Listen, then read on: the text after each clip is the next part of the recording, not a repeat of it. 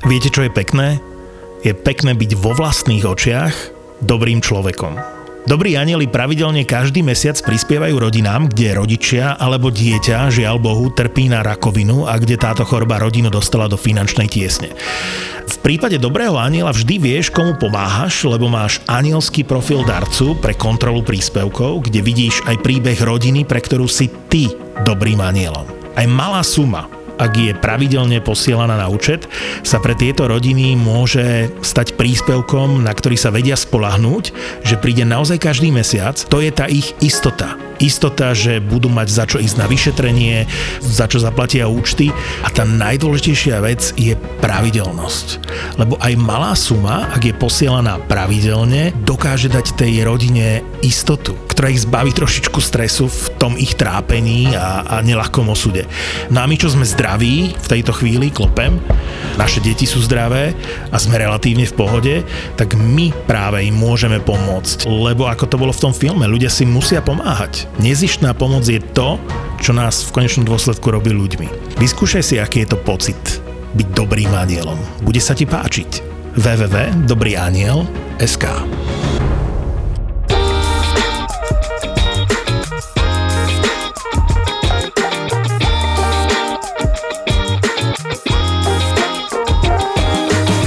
stretol v Taliansku vo vinárni jednu írskú školu 17 a 18 ročných a učili sa takto vo Viniciach nad vínom, takto vyučovali etiku rímsku, filozofiu rímsku, históriu. To bolo že úžasné, že mali že dvojtyžňový seminár s týmito, mm, s týmito no, stredoškolákmi. a učia sa. Keby to bolo na mne, tak by som zaviedol ako povinný predmet niekde na gymnáziu alebo teda na strednej škole to, že ľudia musia ísť do zahraničia na nejaký pobyt, musia spoznať... Študijný napríklad, áno, to, musia, to bolo, musia že spoznať... nové povinný Erasmus. Vieš ale niečo podobné, také to je nie síce povinný študijný predmet, ale vlastne taká akoby povinná spoločenská potreba v Izraeli, že keď... Kde inde, jasne. že ešte predtým, než nastúpia na tú trojročnú a dvojročnú vojenskú službu chlapi tri, ženy dva roky, tak rodičia im zaplatia, aby išli na rok do sveta, aby okusili ten život, že o čom je aj ten život mimo A potom návrat do reality, jej dva ale, roky alebo tri tak, roky. Ale je to aj... V. Je to, no, Pozdraví z Republiky Piva. Tento podcast vám prináša Budweiser Budvar Originál. Budweiser Budvar Originál. Svetoznámy ležiak z českých Budejovíc. Rusko. No čo je prvý predsudok hneď taký najtradičnejší? Že Rusi strašne chlastajú. A, a je, je to, to predsud... aj pravda. Toto nie je predsudok, to je realita. To je proste len pomenovanie absolútnej pravdy. Ja mám vzťah k Rusku, ako mnohí ľudia majú vzťah povedzme k Amerike, že povedzme s americkou politikou nesúhlasia, mm. ale idú do tej, do tej krajiny, lebo tá krajina je pekná. Takto by sa dal definovať môj vzťah k Rusku, že ja s, s ruskou politikou nesúhlasím, ale veľmi rád tam chodím, lebo sú tam úžasní ľudia, Našiel som tam tú ruskú dušu. Tá krajina dala svetu toľko úžasných spisovateľov, hudobných skladateľov, proste to... umelcov vo všeobecnosti, či baletky, či, či gymnasti a podobne, to je jasné. Takže môj vzťah je, že veľmi pozitívny a každou návštevou sa to viac a viac nejako akoby tie hranice vo mne nejako otvárajú. Vieš, ale napríklad s tým pitím, áno, Rusi veľa pijú. Povedzme, v 90 rokoch každoročne zomrelo takmer 200 tisíc ľudí, že sa prechlastalo k smrti. Aspoň mne sa páči páči pri tom pití tá jedna vec, že my sa chceme dostať za pol hodinu tam, kde sme boli včera, ale tí Rusi preto dokážu tak dlho piť, lebo prekrývajú ten alkohol. Chlebík, klobáska, slaninka, vodka. Chlebík, ja klobáska. No dobre. Lebo ja strašne veľa dokážem vypiť a mne nič nie je. No. Ale ja pijem veľa vody. Ježe vodky. ja som študoval v Anglicku a tam som mal veľa medzinárodných spolužiakov a mal som aj, aj Rusa, ktorý sa volal Smirnovs. Bol všeobecne obľúbený asi vďaka bol, svojmu menu.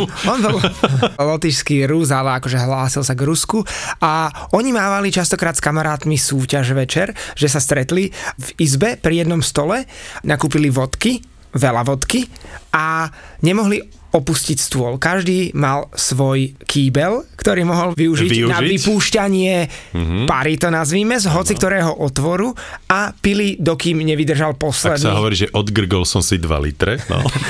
Áno, presne tak. A za trvania súťaže nemohli odísť od stola a vyhrával ten, ktorý teda prepil všetkých ostatných a posledný odišiel od stola. Čiže a ty si sa si... zúčastnil tejto súťaže? Nie, nie, toto je, viete si predstaviť, aké to je, keď štyria Rusi sú zavretí v jednej miestnosti iba s vodkou a štyrmi kýblami, takže...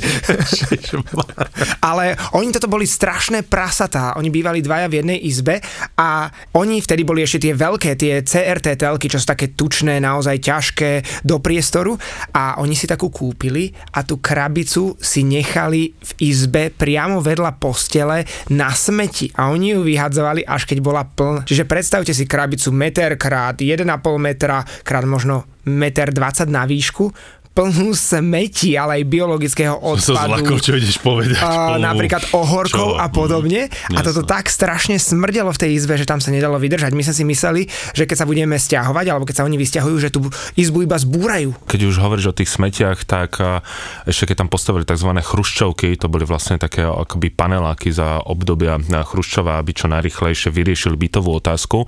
Chceli čo najlepšie sprístupniť akoby ten, tie životné štandardy, aby ľudia nemuseli vynášať vynášať smeti eh, von eh, do košov, tak vlastne to hádzali do šachty, ktorá bola pri výťahu, že máš klasickú výťahovú šachtu a popri tom bola ďalšia šachta.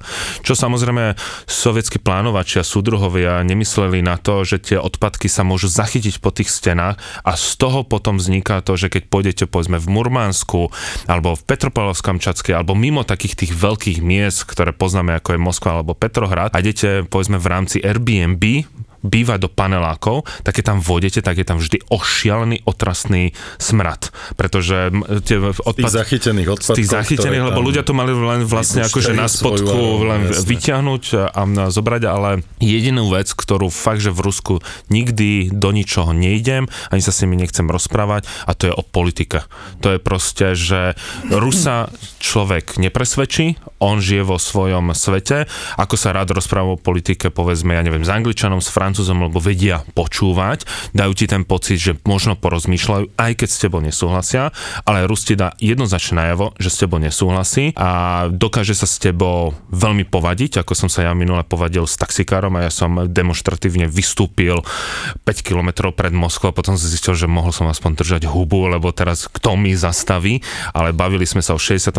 roku a proste o tom sa mi potvrdilo, s Rusom sa v živote o, o politike nerozprávať, lebo to je proste iný svet. Ale sú neskutočne pohostinní. Keď sa hovorí jeden z tých stereotypov, že Rusi sú pohostinní, tak podľa mňa sú minimálne mimo tých veľkých miest, to bola neskutočná pohostinnosť. Tak chudobní ľudia, ktorí nám dali úplne všetko.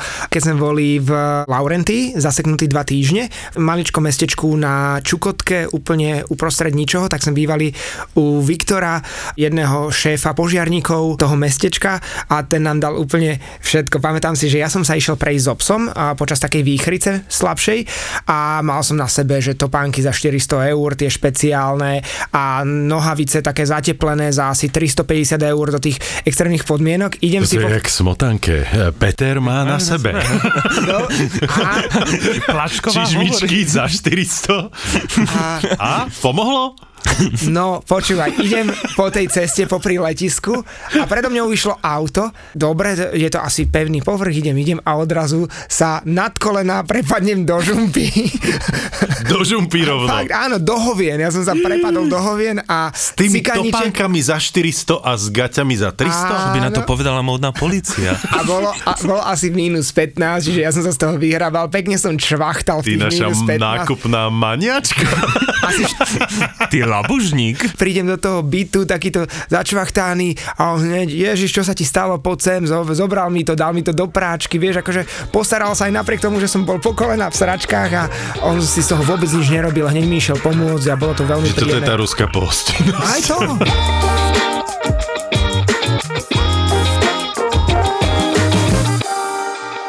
O Japoncoch sa tiež hovorí, že sú veľmi odmeraní a že nemajú radi cudzincov, aj keď to nedajú na sebe znať, že proste oni si zako- zachovávajú tú dekoru, na všetko ti povedia áno, nikdy ti nepovedia nie, lebo je to neslušné a veľmi sa s turistami akože nemixujú alebo nebavia, ale my sa boli s kamarátom v Tokiu, v takej štvrti, kde sa chodí večer piť a tam sú také malilinké baríky, že fakt je široký možno 3 metre a dozadu Viem možno, presne, možno 4 metre, tam sa, tam sa postáva pri bare a keď je to plné, tak sa stojí priamo pred tým baríkom baríkom a popíja sa z flašky pivko alebo nejaký koktejl a čokoľvek.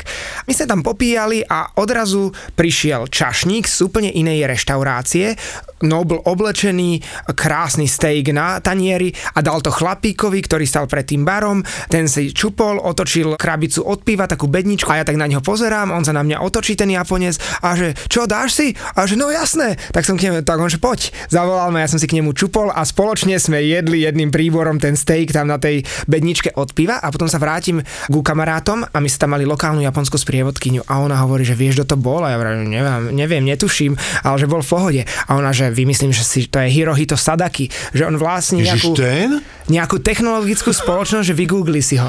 A to bol majiteľ nejakej technologickej spoločnosti za 1,3 miliardy dolárov, ktorá je obchodovaná, ja neviem, na Nasdaq a podobne. Áno, a my sme v špinavom rohu z bedničky spoločne jedli steak. Tam, na zemi. Ale ešte keď sa vrátim k tým Rusom, tak eh, priznám sa, že mňa dosť vie nahnevať.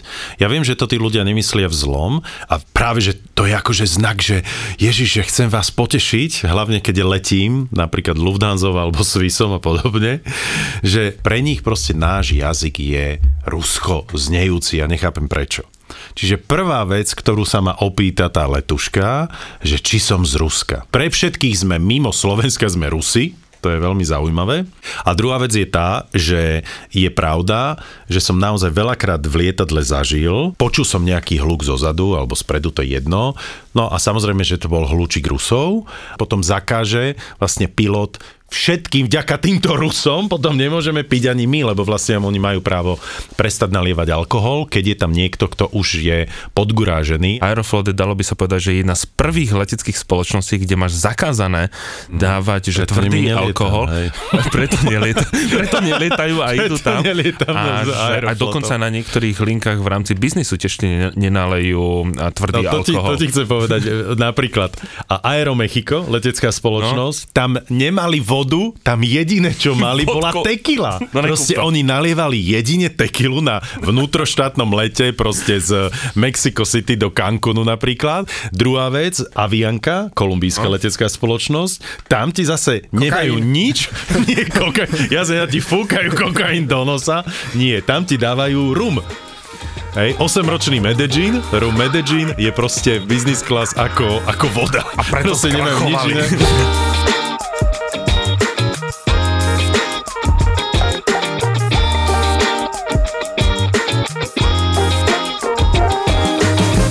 do tej Číny a, a niekto tam uvidí, povedzme, krásnu Číňanku, ako ide po ulici a ona robí, že a odpluje si, 99% Slovákov robí, že fuj, hnus a tak ďalej. Stačí to len otočiť ten pohár a povedať, že...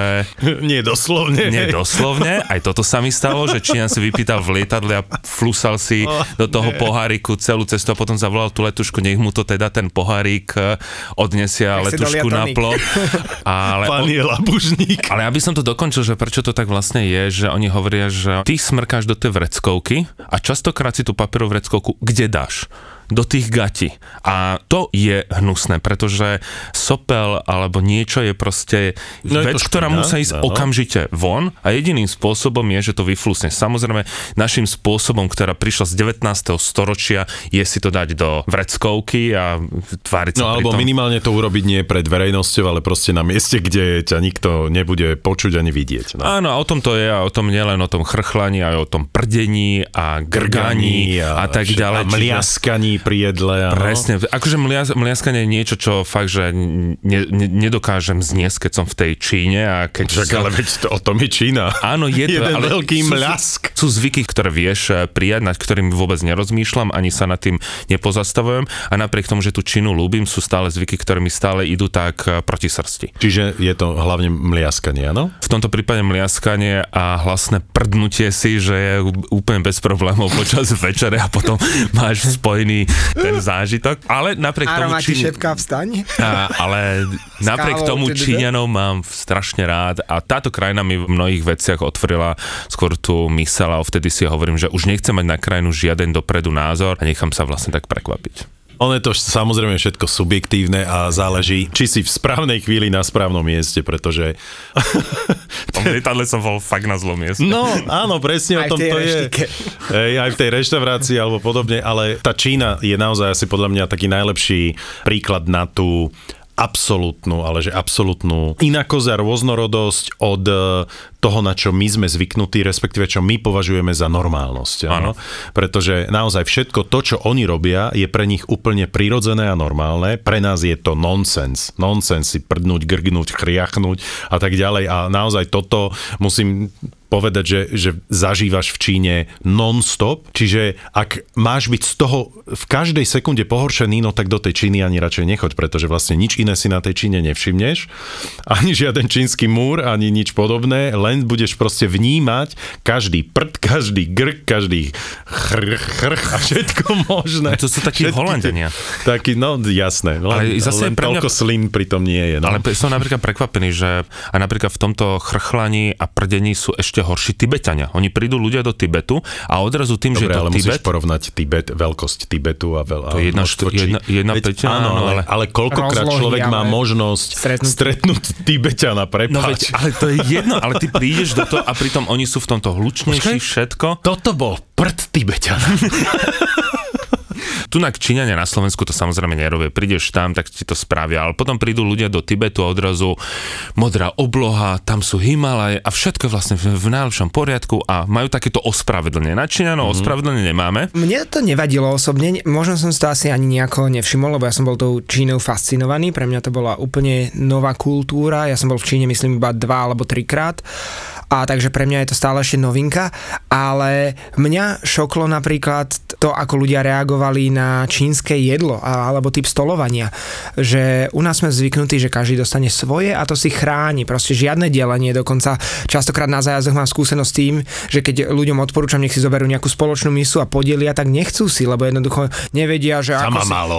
Áno, nevedia, ako si to rozdeliť. Ale v Číne majú to stolovanie také, že proste všetko je všetkých, že si to na tých otočných veľkých platniach posúvaš a naberáš si, čo chceš. A naši turisti sú častokrát z toho zmetení, lebo odrazu nemajú vlastné jedlo a musia sa deliť u 8 alebo 10 pri jednom obrovskom stole a možno mne chutí toto a toto mi nechutí, ale niekto to už zjedol a ja sa, hambím si to vypýtať a takéto je to veľmi, veľmi zaujímavé sledovať, že pritom je to taká hlúposť, ktorá by mala fungovať, ale nefunguje to. To je tiež tá vec, že niekedy ľudia prídu, že chcú ochutnať tú Čínu a ja nepoznám krajinu, kde by bol taký ten veľký rozdiel medzi tou predstavou a skutočnosťou. Čína je v tomto krásnym príkladom a nielen čo sa týka chuti, ale takisto aj, jak spomínal, čo sa týka stolovania, ale napríklad, že polievka ti tam príde na koniec stolovania a ľudia sú z toho rozčarovaní, že ako to, že polievka má prísť na začiatok a tí Číňania to zase vedia vysvetliť to kvôli tomu, lebo tá polievka má zaplniť ten žalúdok, že má proste padnúť. Zatlačiť vlastne to, je to vlastne tá čínska medicína. My máme mm-hmm. pocit, že to je to, to správne, ale oni majú zase úplne iný priebeh toho stalovania. Aj takisto, keď si ťa chcem uctiť, tak ti dajú niečo mastné. Alebo ti dajú rybaciu hlavu a ty povieš, rybacia hlava, že zase si ma neúctili a oni povedia, ale šťastie ide od hlavy. Alebo ti dajú nudle, ktoré ti neposekajú. Veľa ľudí je z toho tiež rozčarovaní, nielen Slováci, aby sme Alebo- neboli na nich zlí, ale je to, aby si si natiahol ten život, lebo sú veľmi poverčiví a nechcú ti ho posekať, nechcú ti ho skrátiť.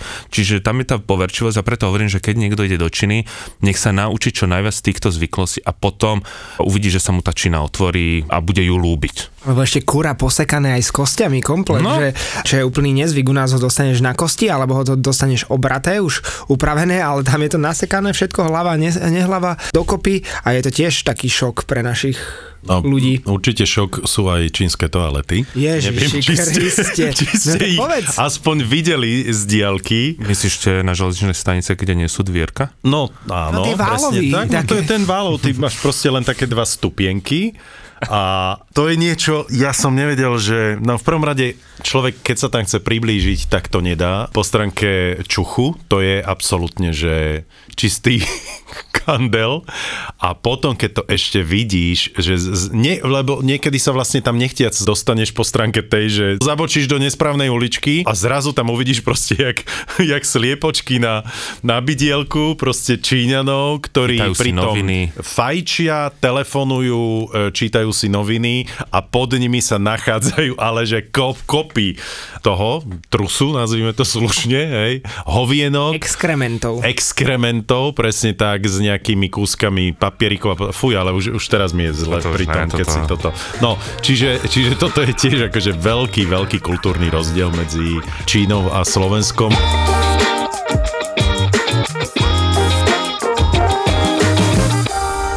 Tento podcast vám prináša Budweiser Budvar Originál.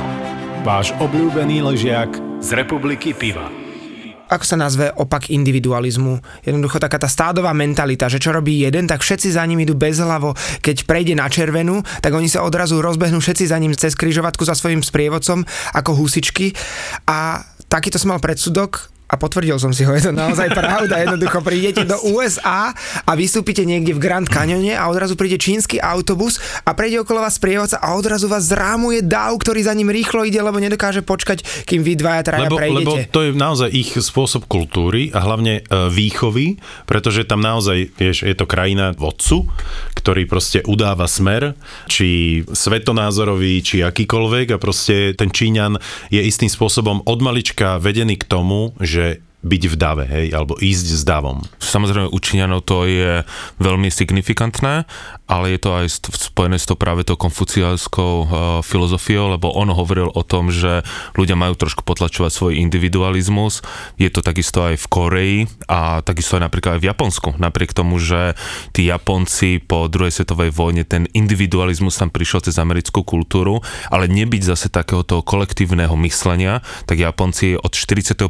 za 15 rokov by sa nedostali do prvej 20 najbohatších krajín a najvyspelejších ekonomik vôbec sveta. Lebo tam povedal nielen panovník, ale aj tí politickí lídry, prosím, zbudujme spoločne a ľudia sa s tým stotožnili. Preto aj napríklad počas tej korony tieto azijské národy vedia viac počúvať nejaké nariadenia ako my, ktorí máme ten individualizmus. Čo je najväčšie fopa z našej strany, že čo my môžeme ako Európania, ako Slováci, aké najväčšie fopa vyrobiť v Číne, to povedz.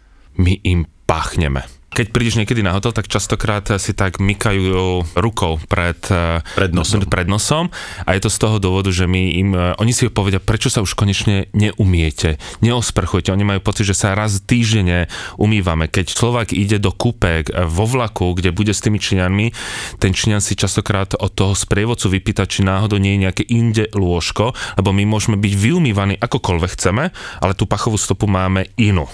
A je to samozrejme spôsobené aj tým jedlom a všetkým možným, jedlom, ale my im páchneme, takže dokonca aj A ten... nevieš čím? Tak máme iné potné žľazy. Ale a myslím, že čím im smrdíme, že, akože čím, že čo im to pripomína? Ja keby- Z dochlinu, alebo... Veľmi dobre o tom rozpráva jeden bloger, ktorý žije v, v Číne, Pavel Dvořák. On má manželku v Šanghaji, sú zobratí možno nejakých 7 rokov alebo koľko, a on, že či mu Pavel stále smrdí, on, že niekedy áno, že mal by sa stále nejako častejšie kúpať, proste my to máme nejaké tie iné potné žľazy, takže toto sa najviac obávajú Číňania, keď idú do Európy, alebo keď sa s nami stretnú, že ako to tam bude páchnuť. Ale myslel som tak, že ktorá naša nejaká reakcia v Číne môže Číňana uraziť, nahnevať. Keď ukazuješ na niekoho prstom, lebo to je znamená, že sa sťažuješ, keď niečo napíšeš napríklad červenou farbou, tak to je, že sťažnosť, ale napríklad keď voláš taxík na, na ulici, tak nevoláš so zdvihnutou dlaňou, že poď ku mne, ale musíš dať ako keby tú dlaň dole a zakývať, lebo keď to urobíš tým našim spôsobom, to vyzývaš niekoho k súboju, že sa chceš pobiť. A ten taxikár ťa zrazí. preto ten taxikár ti nechce častokrát vôbec... Ubližiť len nechtiac ťa zrazí. A popri tom, že napríklad v niektorých prípadoch strašne nahlas rozprávajú, proste tá Čína je úplne otočená. Napríklad zase, keď... Počkaj, že my pre nich nahlas rozprávame? Nie počas jedla. Pozor, počas jedla my sme zase učení byť ticho. Pretože pre mňa je proste čínska kultúra, to je jeden hluk, krik, proste tam to je masaker pre mňa. Napríklad pri tom jedle Slováci sú zase ticho, lebo nás učili, že áno, pri jedle sa nerozpráva. Buď, buď ticho a jedz. A to zase znamená, že vy ste pohádaní, keď sa nerozprávate. Mm-hmm. Preto keď ľudia vojdu do tých reštaurácií, tak majú pocit, že tu je nejaký súboj. Tu No dobre, ale myslel som aj na osvetu s paličkami, veď ty si v tom majster. Ja, no, No. to je, keď napríklad zapichneš paličky do, do ríže, tak znamená, že smrť kuchárovi alebo ti to nechutilo, tým, akým spôsobom ješ napríklad rybu, lebo keď ti príde ryba a ty ju obratíš na druhý bok, znamená, že praješ rybárovi, aby sa prevrátil zo svojou bárkou, takže je to dosť. Alebo jak si pripiaš, keď si chceš pripiť na zdravie, keď ty si starší, tak môj pohár musí byť nižšie, ale my nad tým nejako No to my neriešime, my to neriešime a on ti povie, aký si nevychovaný, lebo my sme zase naučení pozerať sa z očí do očí, ale napríklad Rusi to teda napríklad tiež napríklad nemajú, nechápu tento náš zvyk pozerať sa pri príbytku z očí do očí a tak ďalej, takže toto je na tom cestovaní to krásne. Mne sa ešte páči, keď si ľudia objednávajú v Číne napríklad piva a ukážu na prstoch a ukážu v zásade, že ukazovák a palec, že dve tak donesú im 8, lebo to je v zásade, keď v Číne na prstoch ukazuješ, tak to je osmička. Také kvázi ako keby L, ktoré mm, vytvoríš palcom a ukazovákom. Znak, ktorý je 8. Áno. Mhm. A čo Američania? Aké je tam kliše o Američanoch a aká je realita? Kli, kliše je dosť časté, že, že všetci Američania sú blbí a pritom to vôbec nie je pravda. Jedna vec, ktorá mi fakt, že na Amerike že trošku vadí, tak to je tá prehnaná pozitivita všetko je, že mm. excellent, beautiful a tým Awesome, it's awesome, ja milujem toto slovo. Keď vidím tie turistické skupiny a oni niečo tak musia to dávať nahlas, tú emóciu.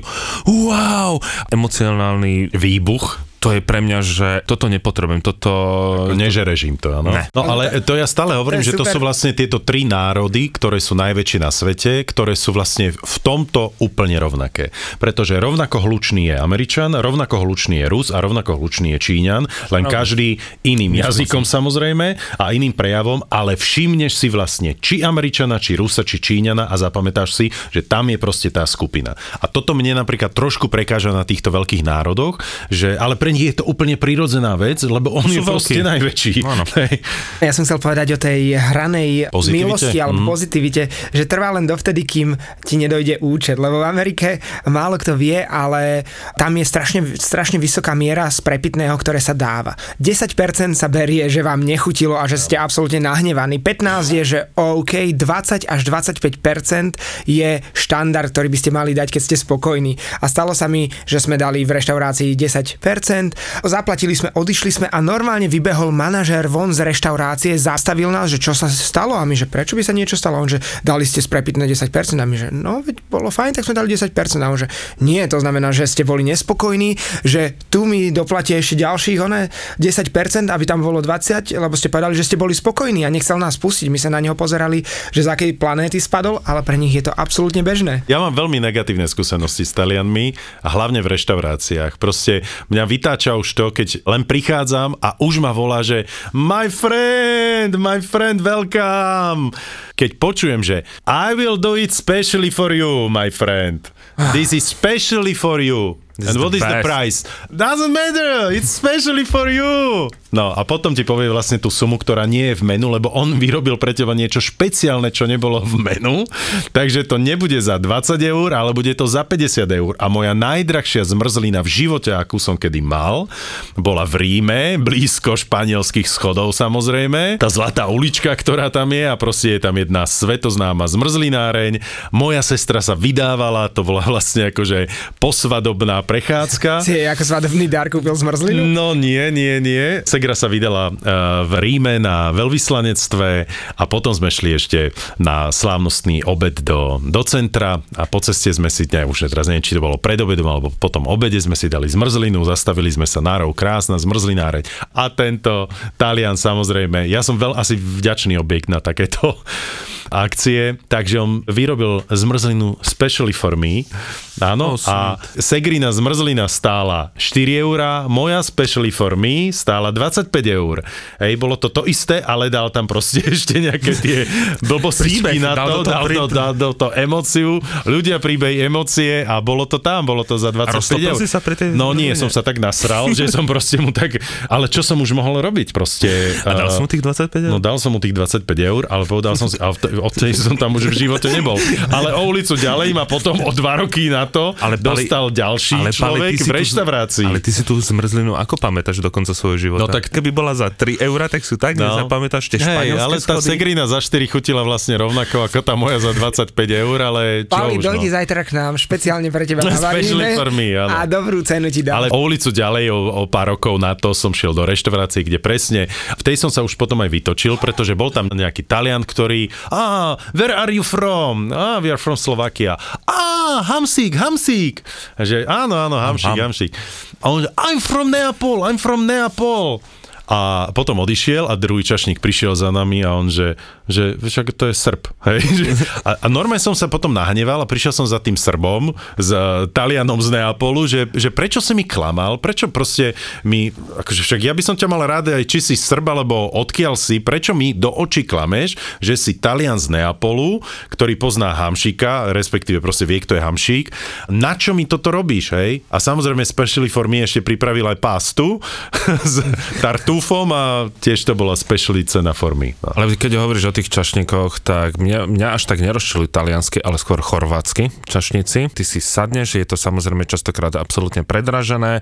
Potom že tam máš ne, vždy je to predražené. Máš tam nejaký na kuver a a potom máš veci, ešte no. momentálne v mnohých chorvátskych mestách máš, že e, ten tringel, alebo ten typ, alebo to sprepitné im dávaš podľa toho, koľko si tam nechal, že oni si to sami vypočítajú, čiže ty dokonca ani nevieš. V Amerike vieš, že to bude 5, alebo 10, alebo 15%, ale to oni majú tak napísané malými písmenka a ešte k tomu očakávajú, že im ešte niečo dáš mm. navyše. Čiže toto mňa, preto ja príliš do Chorvátska nechcem chodiť a radšej chodím niekde inde do tých balkánskych Vlastne s krajín. tebou v Oh, tomto wow. veľmi. E, Do Chorvátska už nechodím. Mám na to svoje aj spomienky a tak ďalej. Mal som tam tú nehodu, čo Marko. som spomínal Marko.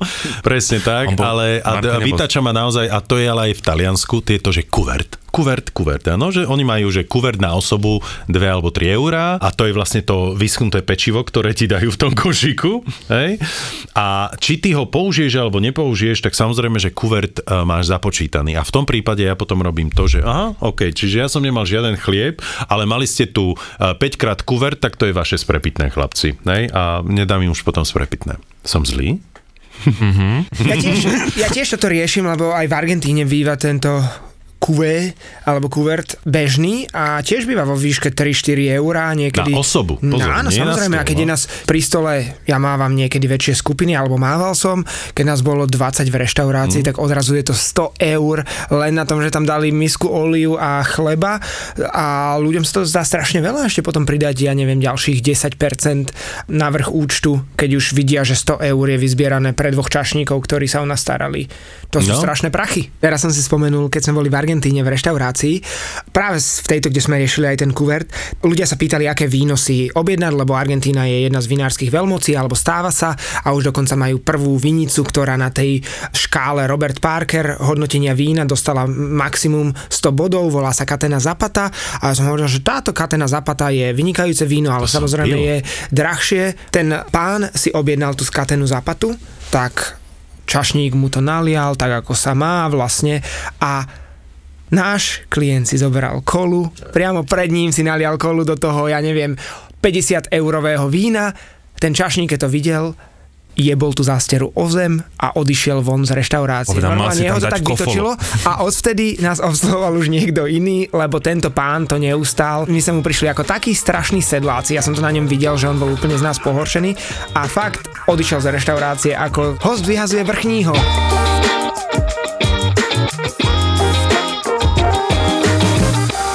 Sme ZAPO.